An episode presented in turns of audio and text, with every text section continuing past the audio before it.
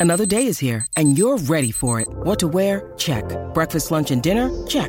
Planning for what's next and how to save for it? That's where Bank of America can help. For your financial to-dos, Bank of America has experts ready to help get you closer to your goals. Get started at one of our local financial centers or 24-7 in our mobile banking app. Find a location near you at bankofamerica.com slash talk to us. What would you like the power to do? Mobile banking requires downloading the app and is only available for select devices. Message and data rates may apply. Bank of America and a member FDIC. How did you get your start in clinical research? There are a lot of people that watch this this channel and who's going to be watching this content who are trying to get into the clinical research field. Um, a lot of people want to be CRAs. So if you could just share a little bit about how you found out about clinical research, maybe how you ended up getting into clinical research, um, and we'll just start there. Okay. Um, so I found out about clinical research, I think it was around my junior year of college. Um, so I was pre med in college, but then I decided I didn't want to do that anymore. Um, so they have a career center at the school I went to. Um, and I was reviewing a couple of jobs at the career center, and they introduced the field of clinical research to me. And so um, then I did my own like research, I guess, of the different entry level roles, and I reached out to some alumni um, that I knew worked in the field. Um, so they gave me a few pointers as far as like, uh, I guess things I need to um, include on my resume, but they let me know that it's you know tough to get into the field. So I just kept applying for jobs with various companies, and then I finally caught a break um, after about a year of applying. So. Wow. Yeah. So it took you about a year to finally break in do you know how many about how many jobs you applied to during that span? Um, I would say I probably applied to like seven, seven or eight. I think. Um, only seven or eight.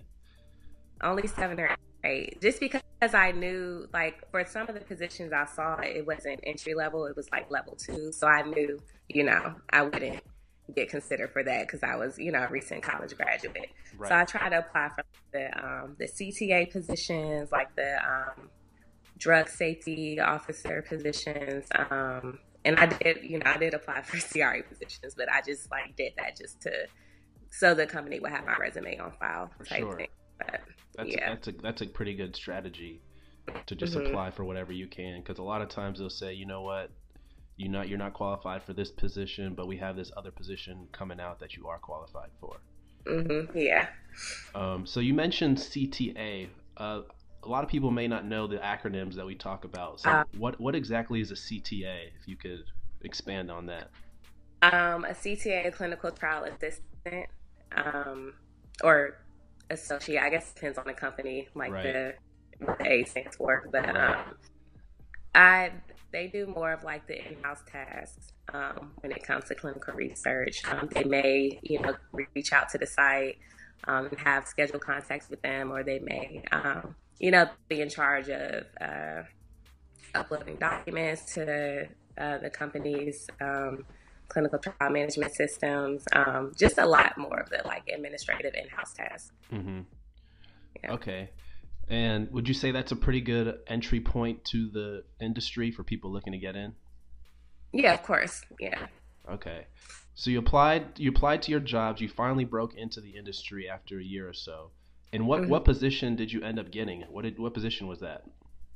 Um, so I was a clinical monitoring associate, um, which is also like an in-house position. Uh-huh. Um, we more so so we were like the uh, I wouldn't say we were the first point of contact for the site, but we were the main point of contact for the site um, because we worked hand in hand with the CRAs. So um, each site had a CRA and a CMA. And because the CRAs travel, um, the CMA would be more accessible when it comes to just like various protocol questions or um, if the site needed supplies or anything like that, um, to contact the CMA. And then the CMA would um, have routine contacts with the site just to, um, you know, keep up with the status of the patients and make sure everything was going okay and that the site didn't have questions about um, the protocol or, or anything like that. So, okay, excellent. Yeah. So you you got in as a CMA. Now, not every company calls it that. So I mean, other people would call it maybe in-house CRA. That's probably the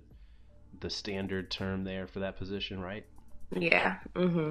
And you did that position for how long? I did that position for a year and four months. Okay. And then um, I moved to the CRA position. Okay.